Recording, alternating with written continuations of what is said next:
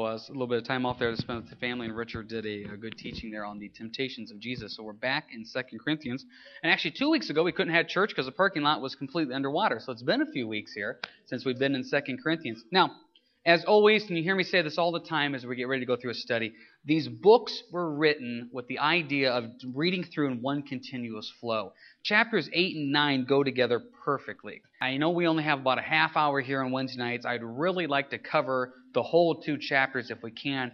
You don't want to go so fast that you skip things, but at the same time, you don't want to chop it up so much that you lose the flow. You got to find that balance. So hopefully, Lord willing, time willing, we can do chapters 8 9 tonight. Now, Chapters 8 and 9, I'm going to give you a forewarning. This is one of the touchiest subjects in all Christianity, if not the touchiest subject in all Christianity. We're going to talk about money tonight. People hate it when you talk about money at church, which I don't really fully understand or grasp, but it's about money, and it's about our hearts and the idea of giving and understanding and trusting what God wants to do. It's amazing as a pastor. People come up to me and share their deepest, darkest sins, struggles, you name it. They're open about everything.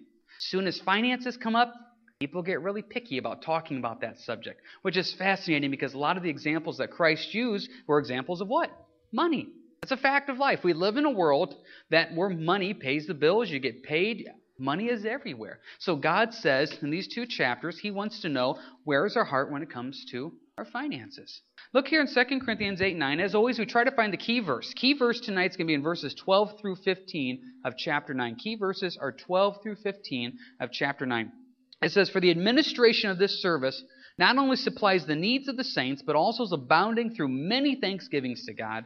While through the proof of this ministry they glorify God for the obedience of your confession to the gospel of Christ and for your liberal sharing with them and all men and by their prayer for you who long for you because of the exceeding grace God in view. Thanks be to God for his indescribable gift. This is the key. Why do we have a heart of giving? Because number one, look at verse 12. Our giving supplies the needs of the saints. Verse 12. I want to make this clear, and I will repeat this point numerous times tonight. God is not broke. It's not that God needs your money. God does not want your money. He just does not want you to want your money. And so, therefore, he is not broke. And I've, I've heard that. I remember when I first got saved, and I can remember listening to the radio, Christian radio station. I don't even know if it's still up and running. But the guy got on there, and it sounds like I'm exaggerating, am I not? But he got up there and he'd say, like, we only have enough money to go for 20 more minutes. And somebody would call in and give a donation, and like, okay, we can stay on the air now for another hour. And they just made it this desperate plea and cry where it made it sound like God was like lifting up the cushions in the couch looking for quarters and pennies. That's not the way it is. I heard somebody say one time, as it says in the book of Psalms, God owns the cattle on a thousand hills. Not only does he own the cattle, he also owns the hills that the cattle's on. He's, he's okay. So the why we give is because it helps supplies the needs of the saints, verse 12. And the other reason we give is look at the end of verse 12 and the beginning of verse 13. Thanksgivings are made to God, and God is glorified. That's part of the reason we give. To meet the needs of the saints, and thanksgivings to God, and God is glorified. Keep those thoughts in the back of your mind as we get ready now to talk about this idea of finances. Jump back now to 2 Corinthians chapter 8 and let's jump into this. Moreover, brethren, we make known to you the grace of God bestowed on the churches of Macedonia, that in great trial of affliction, the abundance of their joy and their deep poverty abounded in the riches of their liberality. Now, that's a fancy big verse, and really what it's saying is even though it was tight for them, even though it was difficult for them. They abounded in riches by their giving. See, money is very black and white. I, I have a degree in finance, so money is either there or it's not there. It's just black and white. But yet, there's this concept in the Bible which is, just really doesn't make sense to us. That concept in the Bible in verse 2 is even though they're poor, they're rich. Did you catch that? Look at the end of verse 2. Verse 2. Their deep poverty abounded in the riches. That doesn't make any sense. Just like in 2 Corinthians 12, where God, where Paul wrote, "When I'm weak, then I'm strong."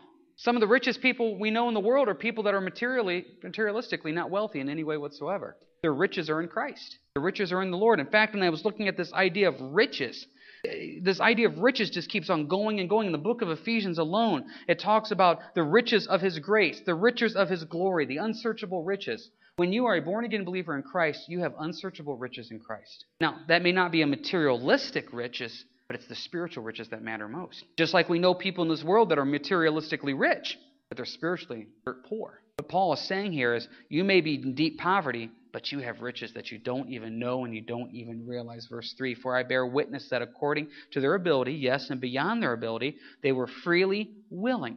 God says, I want you to give according to your ability. In verse 3, according to your ability. Let's build on that a little bit. Turn, if you will, to 1 Corinthians 16. 1 Corinthians 16. Now, as you go to 1 Corinthians 16, the thought comes up of why are we dealing with the subject of money? Because I will tell you, in the 12 years I've been a pastor out here, a lot of the counseling I do when it comes to marriage counseling and stresses in marriage, one of the big stresses is finances. I mean, it really is. Now, you don't want to admit this, but how many of you and your spouse have got a little tense with each other over issues of money? It happens, it pops up. So God says very simply, I may be Lord of this area in your life, I may be Lord of this area in your life, but am I a Lord of this area too, of the finances? God says He wants us to give according to our ability. Look at 1 Corinthians 16, verse 1. Now, concerning the collection of the saints, as I have given orders to the churches of Galatia, so you must also. On the first day of the week, which was Sunday, let each one of you lay aside something, storing up as he may prosper, that there be no collections when I come. And when I come, whomever you approve by your letters, I will send to bear your gifts to Jerusalem. But if it's fitting that I go also, they go with me. So God says He wants us to be planned out, verse 2, that you're going to give lay aside something as He may prosper. Each one will give differently. If you've been blessed with a job where more money comes in, God says, well, there is an expectation for you to give more. If you're in an area where the money is not as much coming in, well, then therefore you go with what you can with your ability. Now, the question always comes up of what's the baseline when it comes to this. I will tell you this. This is my personal opinion. I've heard numerous teachings on this. You may agree, you may disagree. I think a tithe is a good baseline. I think that's a biblical concept there, and I know for Dawn and I, that's what we do, is we tithe off of our gross income right there, and I think that's a nice baseline. There's times where the Lord leads to help out more in other areas, and so you give more because you may have that ability to prosper. And hey, we've been blessed with this, we want to bless somebody else. Now, what generally happens though with giving, and this happens a lot, you see it verse 2, you're supposed to lay aside something. Now, we joke about this a lot. Now, there's no passing of the plate out here at, at, Harvest. You know, we've talked about that numerous times. That's not something we believe in that someone should feel forced to give. The, give, the box is back there on the back, and, you know, we trust that the Lord will speak to your heart on that. But how many times have you gone to a church knowing that they're going to pass the plate and you feel like you have to, obligated to put something in? And so you're fumbling through your wallet or your purse and you're looking for something. You want to at least stick something in so that way you don't look like an absolute heathen. But the only thing you have in your wallet is a 20. Well, you don't want to give them a 20. That's way too much. You're looking for a couple dollars that you can fold up so it looks bigger. You know, and this is what happens. And Paul is saying, no, that's not how you do this. Giving is part of what you do. It's part of your budget. It's part of how you look at it is the God is God of your finances, so therefore it's not like, well, I don't know, I got a five in my wallet, might as well stick it in. No, God says we want you to be planned out in this area because this is an area of your life. And I will tell you this when you get your area of your finances in order, my goodness, a lot of other things fall into place. It really does. When you look at it with this word, the Bible uses this word called stewardship. You realize when money is not mine, it's God's. And so, therefore, if the money is God's, He's asking for X amount back. Well, I want to be a wise steward of His money. I'm just the caretaker of it. And so, therefore, I plan ahead. I seek the Lord how he, how he wants us to give. So we give according to our ability. But yet, note in verse 3 of 2 Corinthians 8, some of them gave beyond their ability. Now, this is what we're used to in Christianity, aren't we? The guy on the radio, the guy on the TV, the guy that's promising if you plant a seed gift of X amount of dollars, all this is all of a sudden going to happen. They make God like sound like some great stock investor. You just plant $1,000 into this ministry and God will give you a tenfold return. No, it, God is not an investor. That's not how it works. Or this idea, and I remember distinctly seeing this one one time where this guy had a coin, and it said right on the coin, power to give wealth coin. And you kept this coin in your pocket and had a verse out of Deuteronomy on it, and you carried this around. And I'm thinking, how many people flipping through the stations look at this and say, that's what Christianity is? How many times have you heard that? They just want my money. The truth of the matter is, some churches do just want your money. I firmly do believe that. When you look at it from the biblical concept of what God is saying, God is not begging, He's not pleading for your money. He says this is part of your Christian walk and what a blessing it is. Do you give sometimes beyond your ability? Well, sometimes you do. What happens in those areas? Turn to Malachi chapter 3, please. Let's talk about what happens when you go beyond your ability, if you will. Malachi chapter 3. Malachi chapter 3. Great passage here on the idea of giving and what happens when God leads to go beyond the ability there. Is God going to leave you high and dry? No. Look at Malachi 3, verse 8. It says, Will a man rob God? Yet you have robbed me. But you say, In what ways have we robbed you? In tithes and offerings. You are cursed with the curse, for you have robbed me, even this whole nation. Bring all the tithes into the storehouse, that there may be food in my house. So try me now in this, says the Lord of hosts, if I will not open for you the windows of heaven and pour out for you such blessing that there'll be not enough room to receive it. If you look in the Bible, my understanding of this, correct me if I'm wrong, the only time you see in the Bible where God says, test me, because it actually says in the book of Deuteronomy, do not put the Lord thy God to the test. Well, the only time you see God saying, test me, is in the area of finances, where He says, if you put me first in your finances, He goes, I will always meet your needs. I will always take care of you. I could give testimony after testimony of just Dawn in me in my personal life how God has blessed us and taken care of us, and, and, and to God be the glory for that. I cannot stress that to you enough. He will take care of you. So it's all about the money, right? Well, look at verse 4 of 2 Corinthians 8, imploring us with much urgency that we receive the gift and the fellowship of the ministering to the saints. See, it's not all about the money, there's more to it.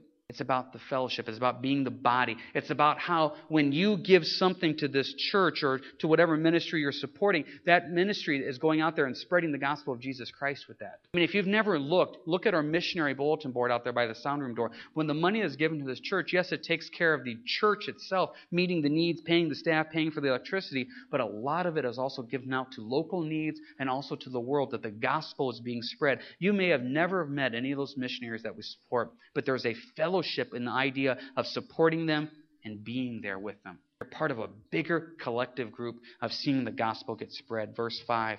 And not only as we had hoped, but they first gave themselves to the Lord and then to us by the will of God. See, when you give in verse 5, you're giving to God.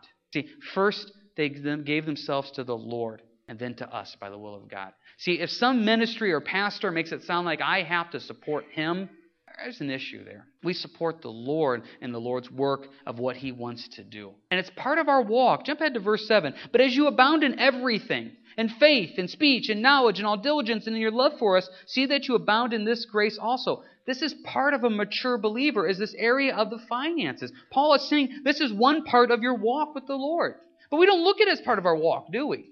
But Paul says it's part of your everything that you abound in this grace. Like I said, Jesus talked about money all the time. I remember one time a quote by Larry Burkett. He goes, If you really want to see what a Christian's like, he goes, take a look at their checkbook. Their checkbook will reveal a lot about a person. The reason the church gets a bad rap is because people present it as God is broke. They don't present it as this is part of your walk with Christ, and Jesus himself set the example for this. Look at verses 8 and 9. I speak not by commandment, but I'm testing the sincerity of your love by the diligence of others. For you know the grace of our Lord Jesus Christ, that though he was poor, yet for your sakes he became rich, that through his poverty might become rich. See, Jesus set the example. He was the ultimate giver of sacrifice.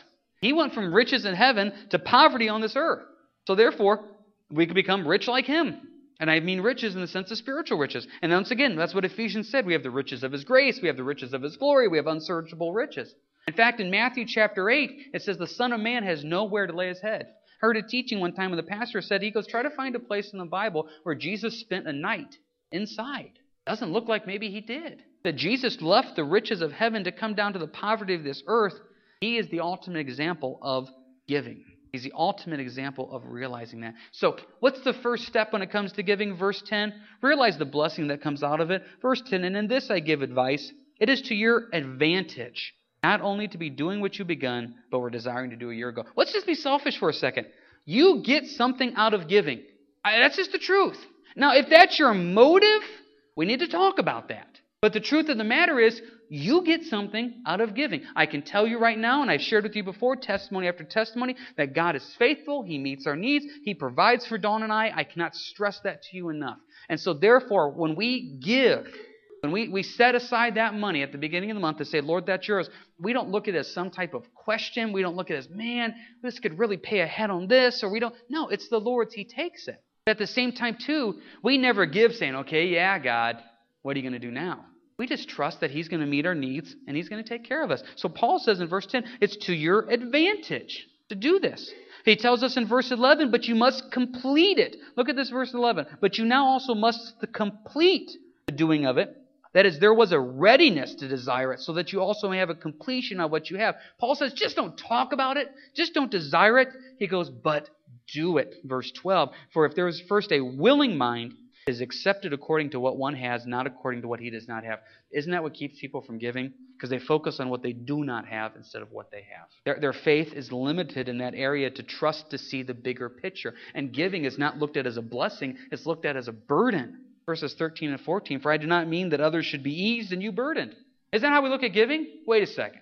I'm giving to this group to help them, and I'm making the sacrifice. So, yeah, so they got it all nice and comfy. They're eased. I'm burdened. That's not fair. Now, look at verse 14. But by an equality, that now at this time your abundance may supply their lack, that their abundance may also supply your lack. There may be equality. There may be a time where you're the one giving, there may be a time where you're the one receiving. God says the way the body of Christ is supposed to work now, note I said supposed to work, because a lot of times you don't see it working this way. That there may be a time where you can help, there also may be a time where you can be helped later on. A lot of times when we help somebody out here at church, they usually say something like, Man, I never thought I'd be in this position. I never wanted to do this, and I just feel awful taking this. And we usually say, Hey, we give this to you in the love of Christ. And we also say, You know what? You may be helped right now, but once you get yourself back up on the feet, you may be able to bless somebody else later. That's the way it's supposed to work is that when you have abundance, you help those that are in lack. And when you're in lack, hopefully there's someone with their abundance that is helping you along that same way too. Remember, it's not us, it's God. Jump ahead real quick.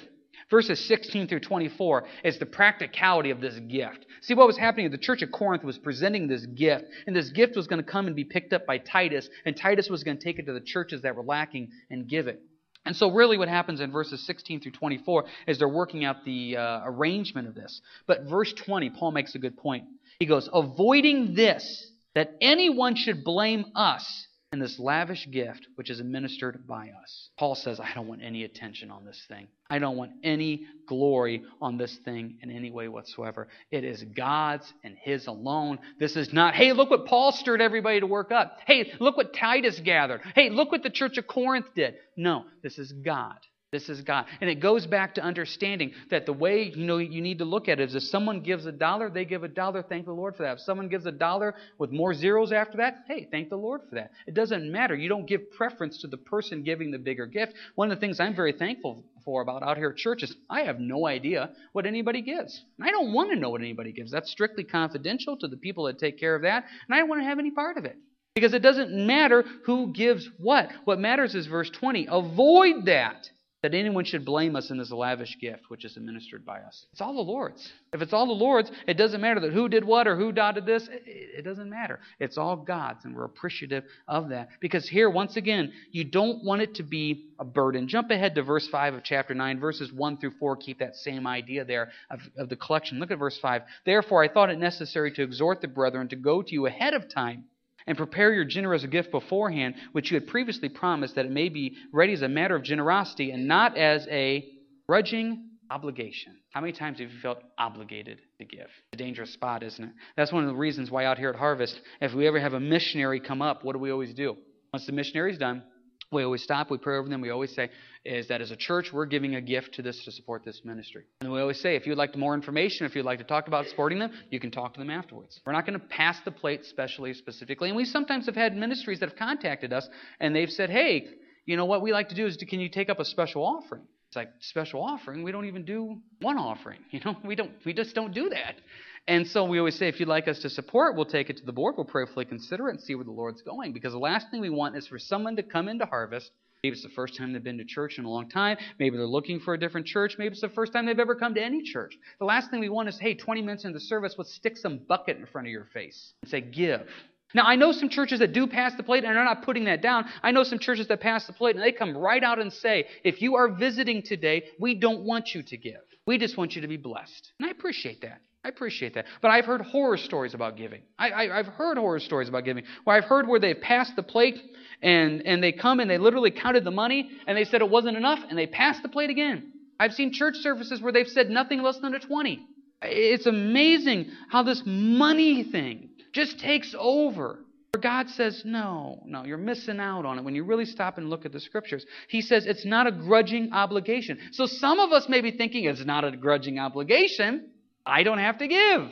Well, verse 6 But this I say, he who sows sparingly will also reap sparingly. He who sows bountifully will also reap bountifully. So let each one give as he purposes in his heart, not grudgingly, nor of necessity, for God loves a cheerful giver.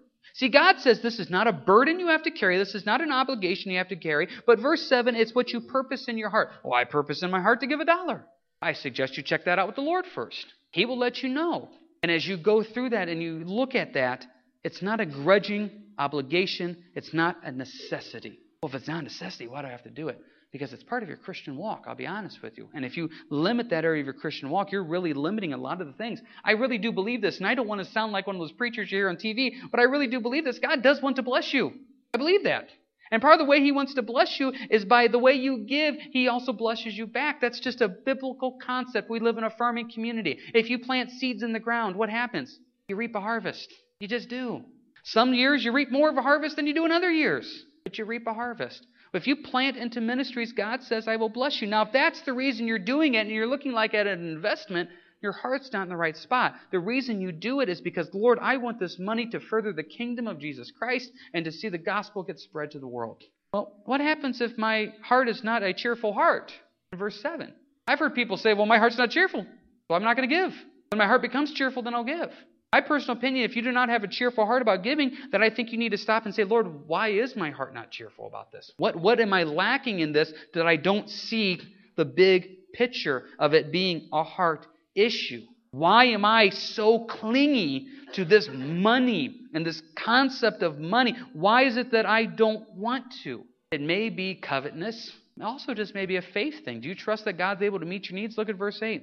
And God is able to make all grace abound toward you, that you, having all sufficiency in all things, may have an abundance for every good work. God says, I will meet your needs. It will be sufficient, he says. Now, I note he did not say, I will meet your wants. He said, I will meet your needs. You have to trust that when you give that area of your life over to the Lord, He will meet your needs. One of my favorite passages in the Bible, and we don't have time to have you turn there, so I'm just going to read it to you. It's Psalm 37. Psalm 37, verses 25 and 26.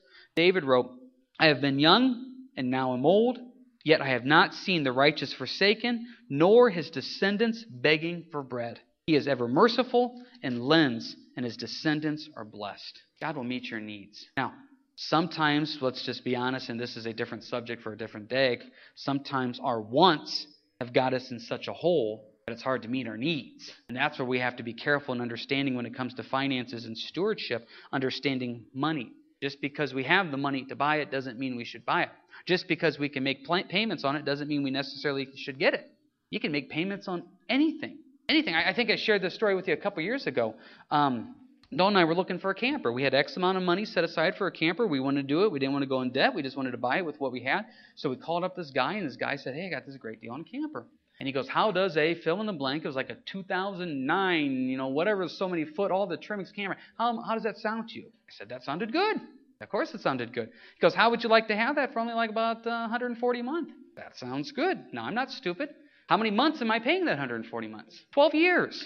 12 years. Now, if Jesus was going to return in the next few months, I would do it. you know, that, I got nothing to worry about.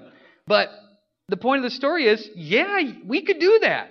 But why would we want to do that? I'm not putting people down, and I, I want to make sure that was for us each situation is unique. Everything we you know is a unique situation there. But I'm saying is you can get yourself in such a hole that it becomes an issue. And you know, quick plug here. Uh, Renee and I were just talking about this before um, church tonight. You know, uh, they do a, they teach a great financial discipleship class, which is by Crown Financial, right? Tweets Crown Financial. If this is an issue that's heavy on your heart, where you really like to say, "Okay, God, I do want you to be Lord of my finances too," I highly encourage you to take that financial discipleship course. It looks like we're going to be starting that up this fall.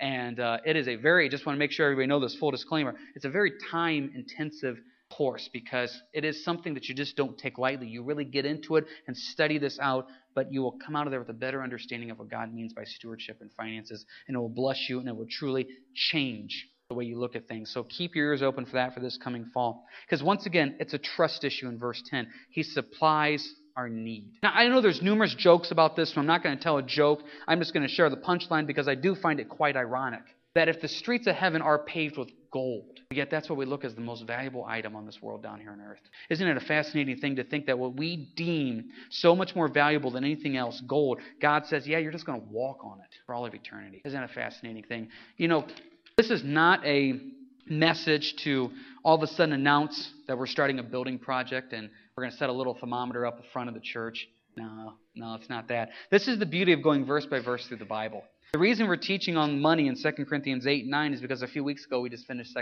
Corinthians chapter 7. And you know, if we would do a topical on money, everybody would be scratching their head saying, What's going on here? What's the next project? There is no next project. We do got to fix the sewer out there, but there is no next building project here. Um, you know, down the road, and next, hopefully, we'd like to do some adding on, but we'll see what the Lord has for that down the road. We got to get the sewer thing taken care of first. The reason we're teaching on this tonight is because, by golly, it's in God's Word, and that's why it's there. And since it's in His Word, let's teach on it. Let's have a real understanding about it. And if it is something that at this time is an issue for you, I cannot stress to you enough.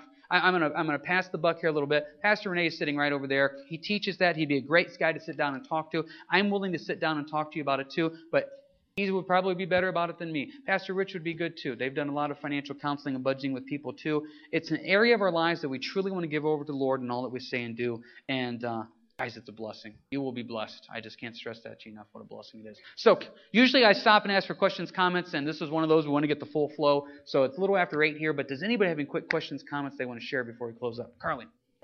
Mm-hmm. Oh, the widow's mite, yeah.